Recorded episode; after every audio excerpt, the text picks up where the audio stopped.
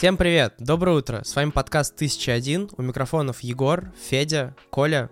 И мы продолжаем слушать музыку из книги «1001 альбом», который нужно послушать до конца своих дней.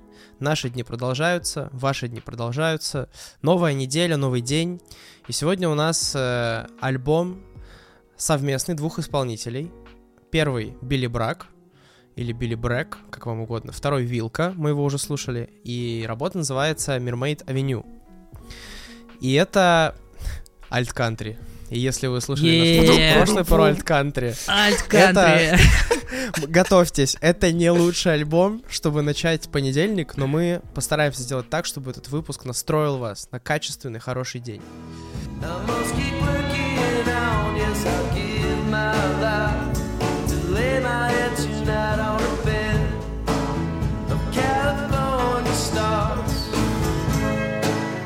А, давайте начнем с того, что этот альбом вышел в 98 году, и, собственно, продюсировали его Вилка, Билли Брэк и еще один чувак, который потом работал с The Smiths. Вот, он на самом деле с Билли Брагом спродюсировал 14 альбомов, поэтому они кореша нормальные такие. Вот, и это альбом, где все тексты написаны не авторами.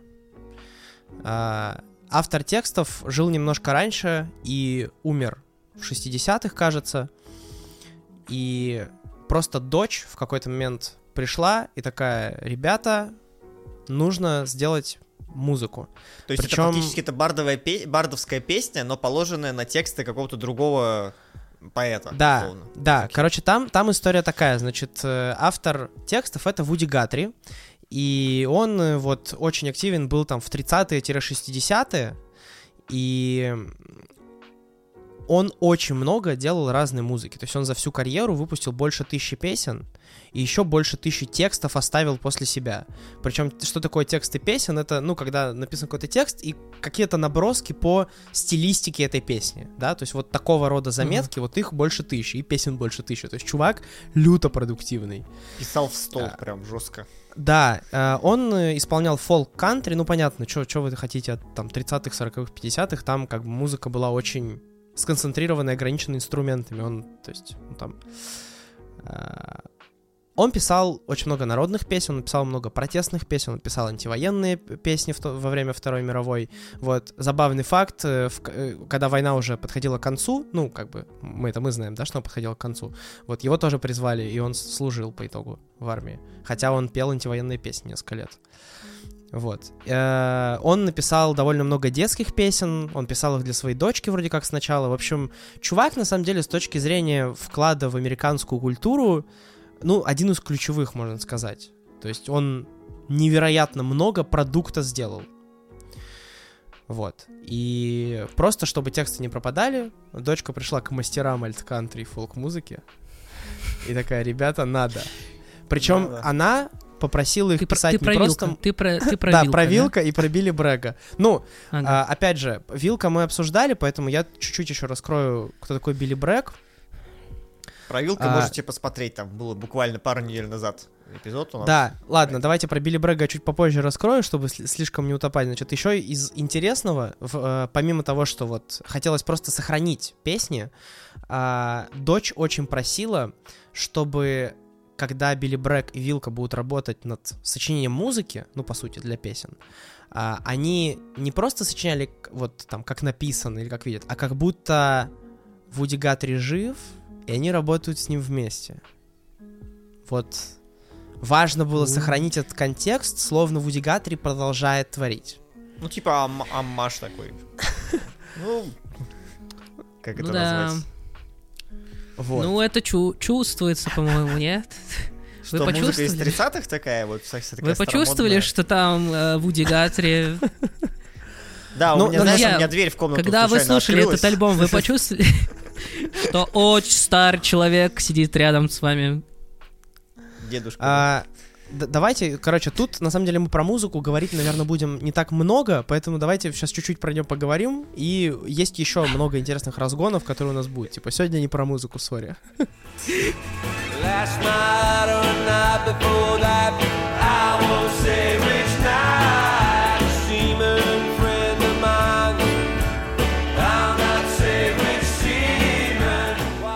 Потому что, ну, потому что это, ну, фактически, вот мы все это называем альт-кантри, а в моем понимании, мне кажется, это вот можно примерно приравнять к жанру бардовской песни, вот серьезно, как это было эм, где-то в 70-х, 80-х в Советском Союзе, давайте уж так отошлем. Вот. Только, конечно, у нас это было еще более минималистично, типа две гитары, может быть, там, не знаю, тамбурин какой-нибудь, а здесь хотя бы вот там, не знаю, электрогитару добавляли, что-то такое. Слушай, наверное, это очень крутое замечание. Вот я, кстати, не думал над этой мыслью, что чтобы для нашего русского менталитета адаптировать кантри, альт-кантри, просто говоришь бард, и все на самом деле становится Ну, понятно. но слушайте, а потому что- фолк-рок далеко от бардовской песни? Ну, мне кажется, это же Ну, не сильно... Нет, далёкий подожди, подожди. как Кстати, бы. фолк- с фолк-роком, мне кажется, тут отдельная история, потому что э, вот вы когда думаете, русский бард, это кто?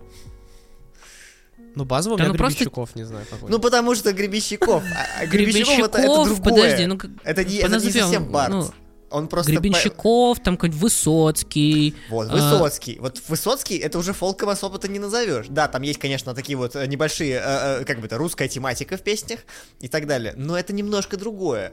Там Да есть и еще, по- не и знаю, позже- Юлий Ким, есть э, Митяев. Вот это барды. этот, э, Это Блин, я колокольчиков? нафталин Ба- ба- смахиваю, да? Баш- Башлачев, Баш- Башлачев. Башлачев, да. Башлачев, э, этот самый Веня Кстати говоря, Дуркин. мы с ним с одного города, с Башлачевым. Череповца? Да, Да. да, да. да, да. И время колокольчиков Были как чуть- раз у нас чуть- чуть- проводится. чуть более известные, чуть менее известные, чуть более андеграундные барды, как в Советском Союзе, так и в России, но просто их всех объединяет то, что, типа, мы понимаем, о чем они поют. Да, вот к чему да, говорю. да, да. Нам понятно, типа, настроение, нам понятна тематика, нам понятны отсылки. Вот. И может быть, когда мы перестанем с вами говорить альт-кантри и начнем говорить американский бард, нам станет, типа, понятно, понятно, почему мы их не Ну, понимаем. блин, кстати, на самом деле, так-то посудить, вот всех бардов, которых мы назвали, из них Гребенщиков, наверное, самый американский бард и есть. Поэтому мы и хотим назвать его фолком. Ну, короче, вот какой-то такой тейк. Нас сейчас, конечно, придут, закидают сюда любители Очень пророссийская повестка получилась. Ну, короче, ладно, отошли уже в сторону немножко от музыки, но базово, базово, вот то, что здесь послушали, это, блин, ну, бард-песня. Вот. Она ничем особо не выразительна какими-то музыкальными средствами выразительности, Да, и здесь да, важен да. текст. Все. Это правда, и у нас на самом деле нет примерно ни шанса понять эту музыку, потому что мало того, что это и не их авторство, да, то есть хотя бы мы могли отослаться ко времени, да, если бы это было написано условно в 90-х, э, можно было бы как-то разгадать, но когда это, этой музыке столько лет, э, а именно несколько десятков, э, очень сложно понять вообще, да, контекст жизни того времени, и все это очень сильно замылилось, а потому, ну, э, тяжело. Такая археологическая А. раскопка. Да, но как бы из интересного вообще про Вуди Гатри, который автор текстов, э, он, э, значит, перед смертью, э, значит, словил наследственную болезнь, от, от этой болезни умерла мать, э, оно, короче, проявляется просто, тебе, короче, как-то херово становится, ты ложишься в психушку и, в общем, как-то вот доживаешь свою жизнь. Там, я, я, я, честно говоря, забыл, как это называется, там довольно сложный синдром, но, в общем, наследственная история. И он уже лежал как бы в психиатрической больнице, и к нему туда приходили поклонники, которые были благодарны, и в том числе туда приходил Боб Дилан. Боб которого мы Дилан. тоже недавно обсуждали. Да, потому что Боб Дилан обожал Вуди Гатри. То есть это для него был один из вообще таких ключевых Подожди, персон, ну, как оказалось. Боб Дилан просто что был Боб чуть-чуть Дилан? позже. Все правильно. Давно почему? его Да. обсуждали уже. Чё? Да, Боба Когда Дилана мы не обсуждали недавно. Мне кажется, тут ты немножко А, просекла. давно мы обсуждали? Ну ладно, Боба- в общем, какой-то... Может быть, это достаточно как его. Нил Янг? Нет, нет, нет, нет. Боб Дилан именно. Ладно, ладно. Вот. а, немножко еще про Билли Брэга. Тут есть пару интересных историй. Значит, он вообще начинал с панк-рока. I loved you then as I love you still. Though I put you on a pedestal, they put you on the pill. I don't feel bad about letting you go. I just feel sad about letting you know. То есть он пришел в альт-кантри из панк-рока. Такая движуха. И он много выступал в пабах, что-то ничего не получалось. А, Он разочаровался в музыке, пошел в армию. Прошел там трехмесячный курс подготовки. Он служил в королевском полку ирландских гусар. То есть он в британскую армию пошел. Он, а, а там три месяца прошел курс подготовки, заплатил 175 фунтов и ушел из армии. Ну, видимо, нужно было какое-то количество денег заплатить, чтобы выйти из Нормально. армии в то время. Вот. И он начал работать в музыкальном магазине и начал писать фолк. То есть вот, вот так человек пришел в фолк. А, он, Через собственно, армию. пытался, да, он пытался выступать вообще везде. Он буквально, типа, соглашался на все, вплоть до того, что он выступал там просто на улице где-то. А в какой-то момент он э, под видом ремонтника телевизоров пробрался в офис э, Charisma Records. Это тогда такой, ну, не самый маленький, в общем, лейбл, так скажем. а, где работал э, Питер Дженнер его звали, и он работал с Pink Floyd. Так, просто чтобы неймдропинг понимать, да, что он пробрался к нему в офис э, под видом ремонтника телевизоров и, собственно, подсунул демку. Демка ему понравилась, но компания была на тот момент на грани банкротства, и, в общем, там не сразу как-то что-то, но вроде предложили ему записать EP. А, он, значит, записал это EP. Как он его продвигал? Ну, собственно, там есть забавная история. Что он в какой-то момент слушает радио, э, слышит, что радиоведущий проголодался, идет в офис BBC и приносит ему еду. И вместе с тем дает свою пластинку. Значит, А, а ребята, выпущ- вот здесь в описании адрес. Мы тоже не откажемся.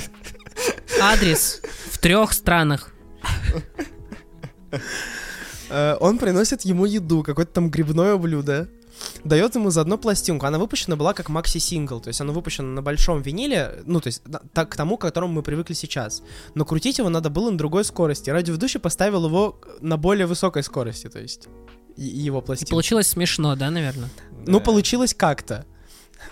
Вот, в итоге, то есть, ну, мы понимаем, да, что пластинка там не совсем легально, довольно случайно попала на радио, и 26 недель была на первом месте в э, британских чартах. 26 недель на первом месте. Блин, жестко. А, и потом она ушла туда, потому что ее просто перевели на major каналы. То есть, как бы это было типа не самое крупное радио, это было BBC-шное какое-то BBC2 радио. условно. Ну, условно, да, это какое-то BBC-шное радио было, и они перевели просто в major и как бы, ну, прервали этот streak. А, вот. И, собственно, дальше он выпускал музыку, у него в целом как бы все было кайф. И вот в какой-то момент у него был перерыв 5 лет, а, он занимался семьей, воспитанием детей там, и вот как раз к концу этого перерыва, перед тем, как вышел, собственно, альбом, который мы слушаем, вот к нему пришла дочь э, в Уди Гатри такая, чувак, надо музла написать. То есть, на самом деле, с точки зрения истории, ну, чувак жил интересную жизнь. И, в общем, ну, много прикольных вещей совершал. Да, ну типа да, ну... Знаешь, как это, но почему-то в музыке это не сильно отразилось. Но на самом деле, я вот хотел бы же, да, такую поскольку- вещь. Поскольку Ну, ты давай. говоришь, что там э, это базировалось на набросках э, уже Мгм. в Вуди Гаттере, то, наверное, тогда он там не сильно как-то, может, и вмешивался. We walked down by the Buckeye Creek to see the froggy, the goggle eye Ну да, насколько я понимаю, наброски были достаточно качественными, но я просто подумал, что мы, конечно, не понимаем там контекст этой музыки, на самом деле содержание этой музыки не так хорошо понимаем. А, но можно представить, что взять какого-то современного музыканта, не знаю, у меня в голову пришел, ну, как хорошая параллель, иноагент, но ZMC. А, И представим ситуацию, что через э, там 50 лет или через 100 лет э, приходят там его дети и просят кого-то, ну, написанные тексты превратить в песни. И для любителей этого человека, для любителей этого, этой музыки, это было бы важно. И это была бы еще одна возможность прикоснуться к творчеству. Ну, это примерно как, короче, Роба Либеров пришел и сказал, я делаю фильм про Мандельштама, напиши мне песню. песню. Ну, да. Типа того. В том числе, да. И это, то есть, если вот посмотреть на это, как безотносительно на самом деле содержания, да, а посмотреть как бы на форму этого всего, получается довольно интересная история. The big ones are made up of the little kind. Union song, Union battle, all added up. Да, Ну да. прикольно. Не, ну, ну, ну, ну, ну, типа, ну а что это еще, как это реагирует? Ну, Обсуждение типа, да. захлебывается. Не-не, на самом деле у меня есть еще один тейк про то вообще, Давай. по- по настро- какая по настроению эта музыка, и почему нам, наверное, тяжело ее понять. Э, Я уже, сколько получается, месяц прожил в Канаде, мой такой небольшой international experience, и я, кажется, начинаю догонять вот эту вот тему с американской культурой. И вот эта музыка, как мне кажется, это идеальное описание того, какие канадцы в быту. Начиная от э, их э, довольно специфичного акцента в французском, ну я живу в французскоговорящей части, вот это вот мешанины франко-американского какого-то диалекта, который звучит как будто ты общаешься с деревенщиной. Но на самом деле это просто не так, это просто такой, ну, такая особенность диалекта. Но оно, как бы, знаешь, вот по звуку вот очень подходит к этой музыке. По настроению. Вот. Ну, это К правда. тому же, по характеру, они вот примерно такие же, лирично-меланхоличные, э, немножко замкнутые в себе, такие люди севера, такие закрытые чуть-чуть. Но внутри них э, такая вот есть глубокая част- частичка чего-то такого душевного, приятного и так далее. Вот. И так просто к ней- до нее надо докопаться, э, чтобы, как бы, знаешь, найти болевую точку, надавить и попасть в, этот, э, в, в- в интерьер, скажем так. Очень точно, кстати, описано настроение. Э, Я бы хотел, наверное, завершить выпуск э, отсылкой на песню Birds and Ships, где женский голос разбавил этот вайб такой немножко деревенский, извините, любители альт-кантри.